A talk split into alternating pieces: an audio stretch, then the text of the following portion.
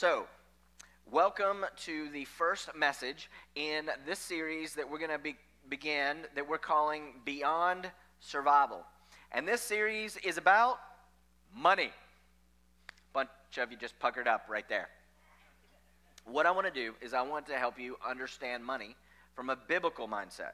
Okay? Now, I want to go ahead and start off by kind of setting some of your minds at ease. We've already received the offering. Okay? So, preachers usually, when they teach about money, this is the message you should give it. And that, although generosity, it is, a, it is an important part of the Bible and it does show our heart, I believe that as the, as the church, at least here in America, we've actually been robbed a little bit that that's the only message about money that we've received. Well, I'm going to go into a little bit of that detail as we go forward. But there is no secret, and I'm going to go ahead and talk about the elephant in the room, which is that there have been excesses with preachers talking about money. Anybody know what I'm talking about? Yeah, it's even been coined the prosperity gospel. And so the idea, I looked up the prosperity gospel and the definition. Uh, I, I just wanted to know what is the perception. And it is basically that God wants everybody to be rich so that we can all have lots of stuff. And I think that um, there is truth that God does want us to be successful at everything we endeavor that He gives gives us that he wants us to be overcomers. You can't read the Bible without seeing that. I'm going to talk about that as well. But here's where I think that the excesses and sometimes even the abuses have come in, and that's that the truth of the gospel is that God does want us to be successful so that we can be a witness to the world. Okay? Now, I think in the very beginning, when this quote unquote prosperity gospel first started, the issue was that within the church there was this there was a poverty gospel, actually, is the other side. Everybody should be poor so that they can be humble. And the problem with that is that that's not supported in the scriptures either, anywhere. And the examples of our biblical heroes of faith, they were actually almost all of them were very wealthy, and God didn't have any problem with that. So, what they did was they were trying to get the poverty mentality out of the church and out of Christians. And so they began to talk about it's okay for you to be blessed. God would like want you to be successful in everything that you put your hand to according to his purposes. And that was true. But I believe the next step in that is okay, so now that you can believe that you should be successful and that it's not a sin to be to have more than enough or even to be wealthy as many of the bible heroes were. But now that is so that you can be an example to the world around you so that you can meet the needs of those that are in, in need that you can be the generous to the world so that you can affect the world with the gospel. But here's what i think happened. I think it got stalled somewhere at some point, it, it got to where God wants you to have enough and have more than enough and be successful. And then the so then that you can seem to get smaller and smaller and smaller. And so then the excesses began. And then the abuses began. And no doubt there have been excess, excesses and abuses. The top, listen to this, the top 1% in the United States makes over 400,000, a little over 400,000 dollars a year. That's the top 1% in America. It's very easy to look at that, especially if that was a Christian or, God forbid, a preacher. It's very easy to look at that and say, God, they should give a bunch of that away and even out the playing field for everybody. And so they should not be that prosperous.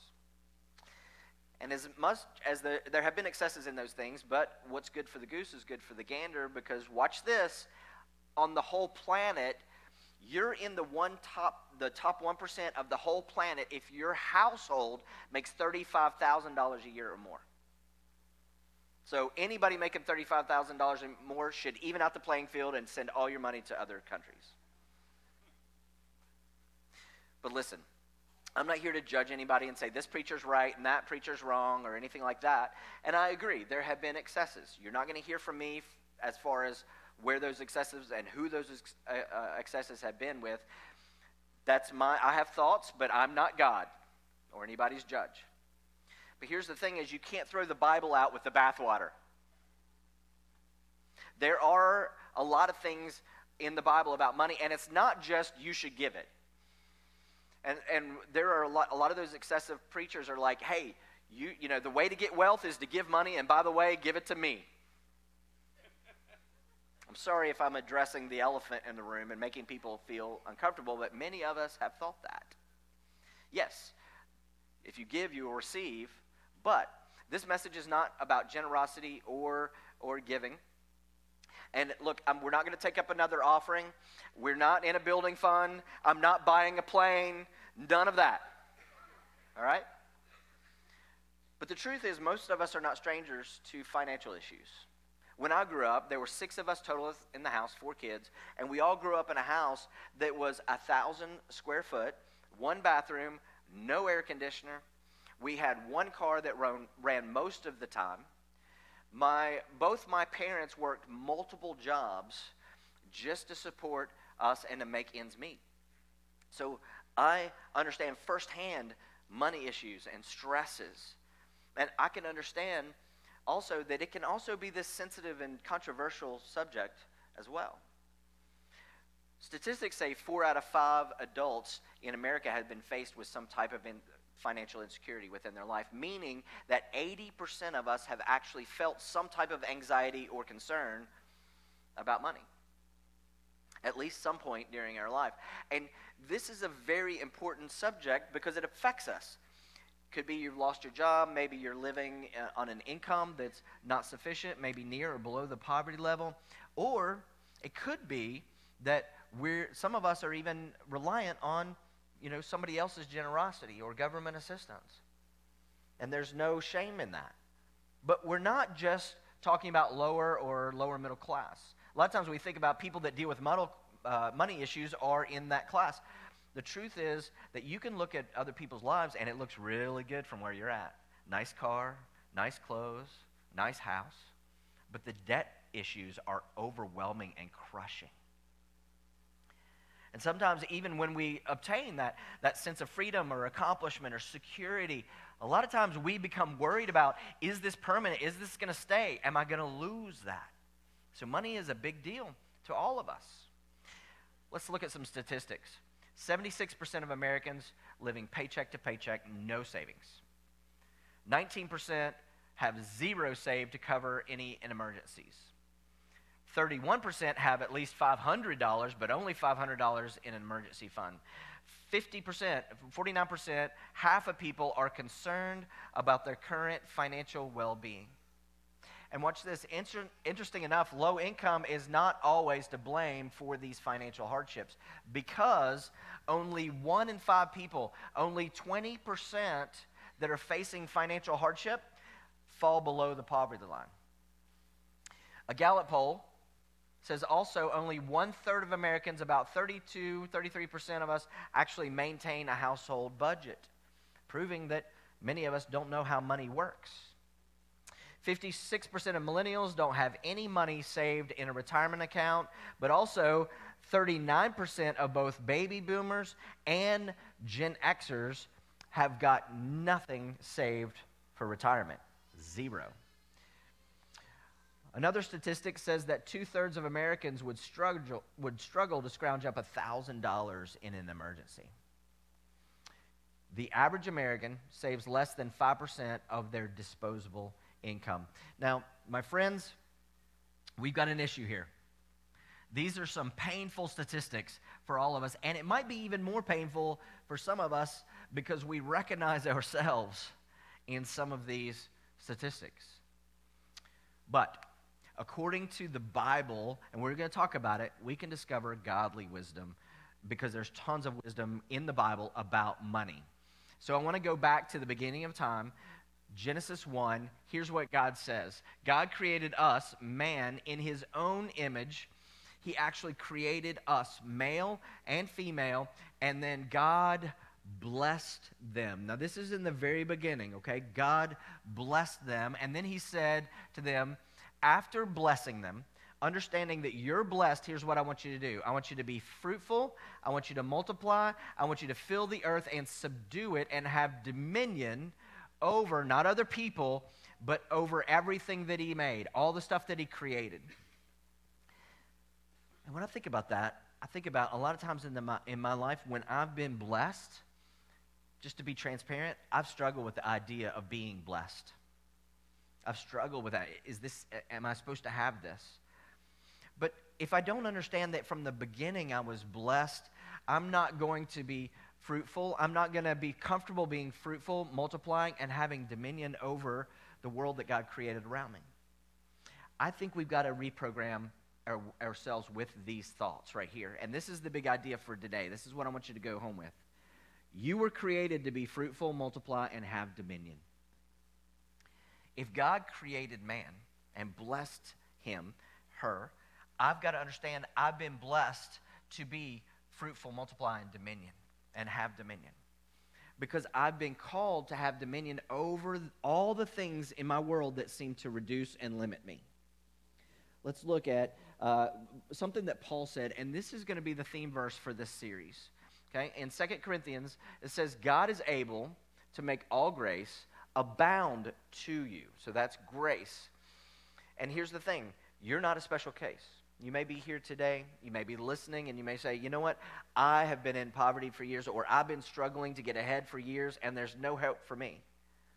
No, that doesn't apply to you because God is able to make all grace abound to you so that you may have all sufficiency. Now, this word sufficiency in the Greek, it means having all things, needing nobody else to help you. That's what it means. This is God's plan for you. Then it goes on and says that you may, you, he wants you to have all sufficiency, enough and more than enough, so that you may abound in every good work. Let me ask you a question. How many of us that are in a position that no matter who comes across our path with a good work, we have the abundance to help whoever comes across our path? If not, then maybe we haven't stepped into this yet. God wants to have all grace come toward you. Why? Why all grace? So that you have everything that you need and you need no aid or benefit, and even more than enough so that you can abound in more good works. And so today, I want to talk about four myths in the Bible or from the in the church that uh, that may have changed our mindset a little bit for the worse. Number one, we shouldn't talk on money. You shouldn't even be talking about this, Micah. I came to church, not I didn't come to a financial uh, financial seminar. But here's the thing: if money, if it determines where you live, it determines your future, it controls where you work, the decisions you make. Why wouldn't we talk about it? Look at Proverbs 27. The Bible says the rich rule over the poor. We don't like that, but that's what it says. And the borrower is servant to the lender. In other words, if you're in a place where you're in debt, that debt is dictating the decisions that you make today. So I could pose this question How many Christians do you believe are living under the domination of money?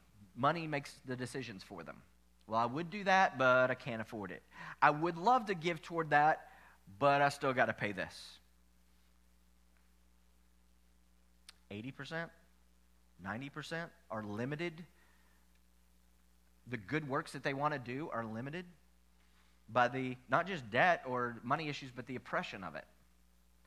And so some people have actually broken through that financial ceilings, but sometimes they even make decisions based upon what they have and not necessarily what God wants them to do. So, whether we like it or we don't like it, when we go to the scriptures, did you know there are 10 times more scriptures in money and stewardship than there is even salvation? Now, salvation is much more important than money, no doubt. But I'm saying that it might be an important subject. We might should talk about it. In fact, there's 10 times more scriptures on money than, and stewardship than there is on faith. Pastors preach on faith way more than they do on money or stewardship. Because society norm now is, oh, let's not talk about money. But the problem is we live under the servanthood of money. In fact, look at Ecclesiastes. This is the wisest man on earth. Solomon said, Feast is made for laughter, wine makes merry. Watch this. But money answers everything? That's the Bible I'm reading, people. Money answers everything. And we look at that and we just say, well, like, look, this is Solomon in all of his wisdom saying that here in the natural world that we live in, money's got a lot more to do with our lives than we would like to think. Money says the debt, I can free you. Money says division in our heart. I can cause you to become my reality. Money says to need in our community, we can help you. Money says to time, I get to direct you in what God wants me to do. So, Mike, I'm not sure about this. I'm still not sure. I'm happy with where I'm at. I don't, I've got enough and I don't need anything else and I don't want any more. Well, why be so selfish? If all I'm concerned about is what I have, what about the poor? What about the needy? That reflects the kingdom of God and the heart of God that wants to help those in need and change the lives of those that are around us. It's a total myth that we do not need to talk about this.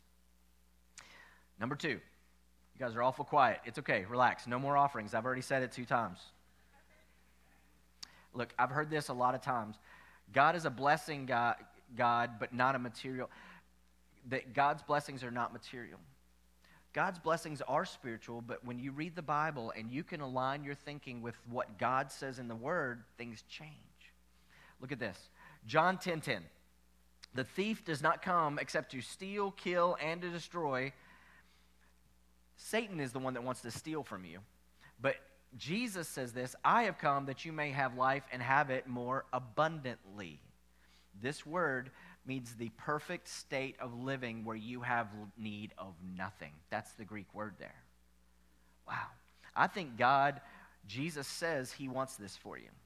Because he, when he created you, he blessed you and he, and he called you, caused you to embrace this thinking you're, you're fruitful, you should multiply, and you should have dominion. The word abundant, exceedingly, beyond measure. So, why do we lowball our expectations of God? Right? We've got a God of limitless ability that has, if, if He has touched our hearts, why don't we begin to think maybe a little bit differently, that we could renew our minds that we were created to be fruitful, multiply, and have dominion? Sometimes we get such a small thought and understanding of God. But here's the thing I want you to see God will never make you successful beyond your heart's ability to see success His way, or you'll get greedy. Watch this again. God will never make you successful beyond your, your heart's ability to see success His way. Success isn't just about just pouring more stuff on yourself, but success is having a heart that enlarges to be in line with the blessings of God so that we can minister to people that are in our life. And I want that level of revelation. I want that. Because, look, we've all got an unlimited God that wants to bring love within our world. But here's the thing abundance, having more than enough, is not just you can be blessed so that you can have whatever you want, it's bigger than that. It's so your heart could be enlarged with the purposes and the understanding and the heart of God so that you and I can be agents on in this world to be his hand and his feet. And then enjoy it along the way. Because generosity is fun. Proverbs 10 22 says, The blessing of the Lord makes rich. I looked up this word rich, it means rich. It's material blessings. That's actually what that means. And not only that, but it says, and he adds no sorrows to it. So it's not ill gotten, it's not contrived. I love what John Rockefeller, the famous rich guy, said God gave me my money, and I believe the power to make money is a gift from God to be developed and used to the best of our ability for the good of mankind. Having been endowed with the gift I possess, I believe it's my duty to make more money and still even more money to use the money that I make for the good of my fellow man according to the dictates of my conscience. See, this is what we're talking about. That's not greed. All right, third thing money is evil. Well, who told you that? Money is actually not evil. Let's go to the Bible again. 1 Timothy 6 says, For the love of money. I gotta have it. It's all about my security, and my faith is in money for my security. I've seen people over the year, years bury themselves in the security that, mar- that money seems to bring. They've been called of God, they've got purpose on their lives, and yet they spend most of their lives actually loving and chasing after money. And that's what we call the, the love of money, that that is their driving source. that the love of the money is the root, the offsprings of all kinds of evil, for which some have actually strayed from the faith in their greediness. Some people say, well, see, money was evil. No, it's the love of money that is evil. Yeah, but Micah, you got to watch money because money changes people. Really? Does it? I would actually say that money amplifies people. It it amplifies you, it unmasks you. Look, if you're stingy before you had money, you're not going to be generous after you got money. I hate to tell you, if you're a jerk before you got money, you're an ultra jerk after you got money. It's true. So if you think you're, I'm just waiting until once I get this or once I get to that place or that level, then I'll be generous. Probably not. We might be surprised when you get there. Statistics say, listen to this, the more money you make, statistically, the least percentage you give away.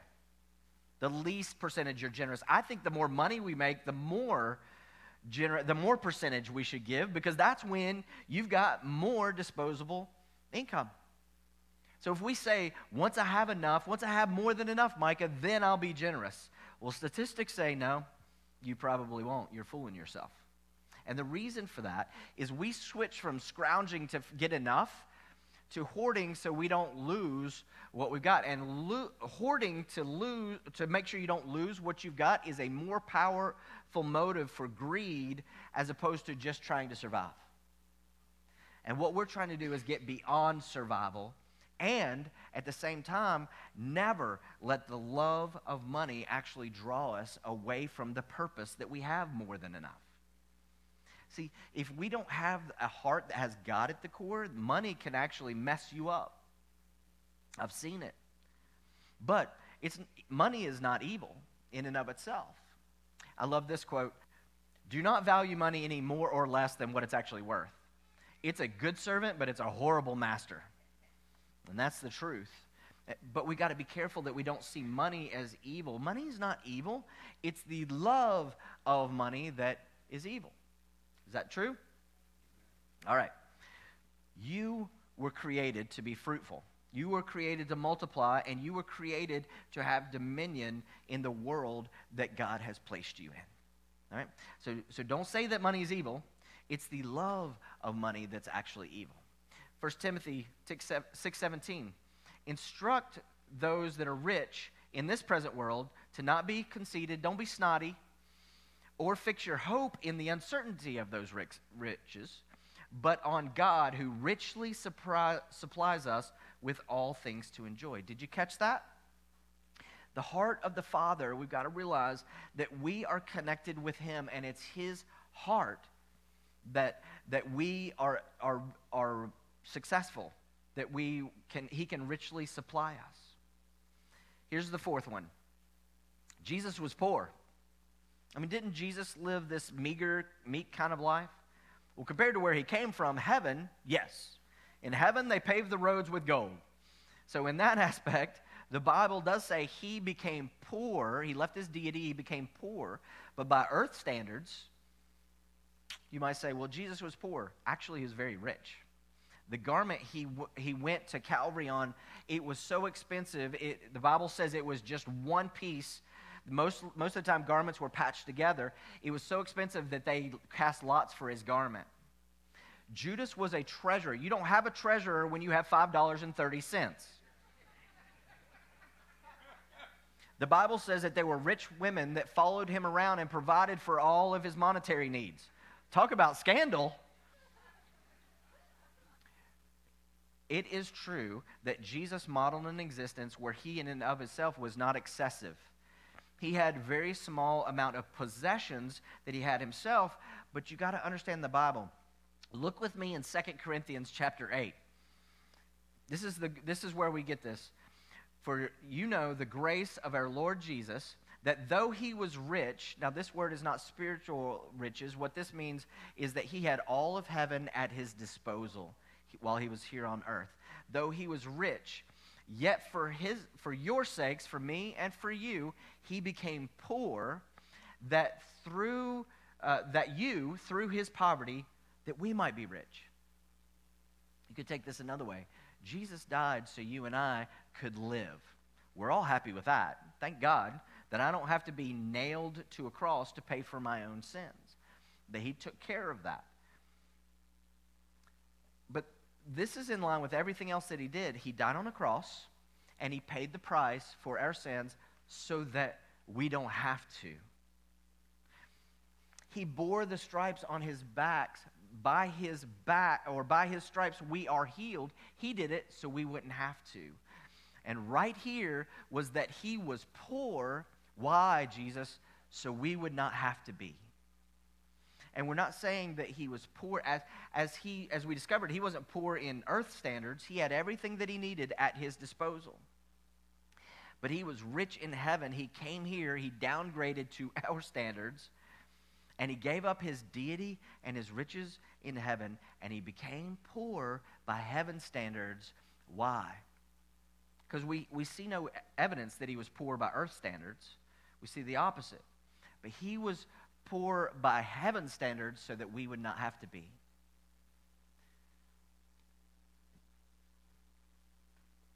We struggle with the thought that he became poor, and the reason was that so that we could be rich, abundantly supplied for, with material possessions, is what that actually means. So we've got to step under, up into the promise of who He is so that we can have an answer in the world that we live. And look, it doesn't matter where you're sitting today financially, this is the same for all of us.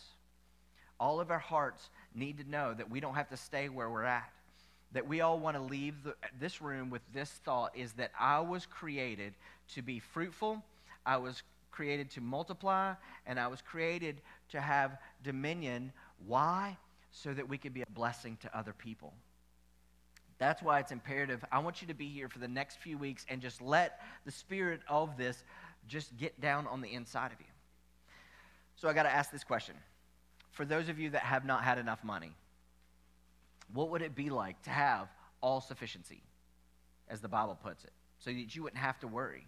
I think that's God's plan for your life. Now, for those of you that have enough, what would it be like if He gave you opportunity to have more than enough so that you can continue to be generous and help other people on a whole nother level? That you could make a difference in the lives of people. Wouldn't that be amazing? That's an amazing feeling when you can do that. And the reason it's amazing feeling is because that's how God made us, why He put us on this earth to reach out and help other people, not just to fight and scratch for survival. This whole thing is about we're supposed to live beyond just surviving. And for those of you that have more than enough, I want to encourage you, as Paul encourages Timothy to talk with the people in his congregation that had more than enough. Look, don't set your hopes on the uncertainty of your riches or your more than enough, but do good with what God gave you. That's what God wants for every one of us. God wants for us to have all sufficiency so that we can do the works that He's got for us. It's all about so that we can, so that we can become who He has called us to be, not worrying about the things of this world, not being distracted. He wants us focused on Him, His kingdom, and what He has called us to do. I can only imagine. Could you imagine if the whole church, our whole church, was in this situation? What would it be like we just called the mayor and said, hey, we got lots of money, so what do you need to do? How can we help? I want to close with this. Watch this. This is interesting. Proverbs 11 says, When it goes well with the righteous, when it goes well with us, the city rejoices. It changes the atmosphere of the town that you're in. And then in verse 11, it says, By the blessing of the upright, talking about those of us that are following Jesus, the city is exalted, it's elevated. When we understand that God wants us to live a blessed life so that we can bless others, the city is exalted. This is outreach. This word blessing in the original Hebrew, it means by the prosperity. Oh, bad word, Bible, you can't use that word. By the liberal, the liberal pool of the righteous. That's what that means. That we could be the answer to our city's problems. See, this is why we give you opportunities to be generous to your community. This is why the Raleigh Dream Center is our outreach partner. They have a food bank in their building and they feed thousands and thousands of people every month. and because of your generosity toward the Grace Fund. That's why this holiday season, through your generosity, we've already provided hundreds of meals. And in addition to that 200 meals that we've already budgeted, you guys have already bought another 83 meals, and you continue to give. You guys have been incredibly generous. And so you might say, okay, Micah, I'm in. Some of you say, hey, I want, I want to get to the next level of what God has for me. I want to, I want to not only survive, I want to have more than enough. For some of you are saying, hey, I've got just enough, and I want to move to where I have more than enough so that I can be the hands and feet of Jesus to my community and to my world. Others of you are saying, I don't even have enough right now to pay, to pay my bills. But for all those situations, the, questions, the question is, how do we go from where we are to where we want to be? How do we take the step into the next level eh, of not just having survival, but going beyond survival so that we could be a blessing to other people? For the answer to that question, you're going to have to come back every week during this series beyond survival. Would you stand with me?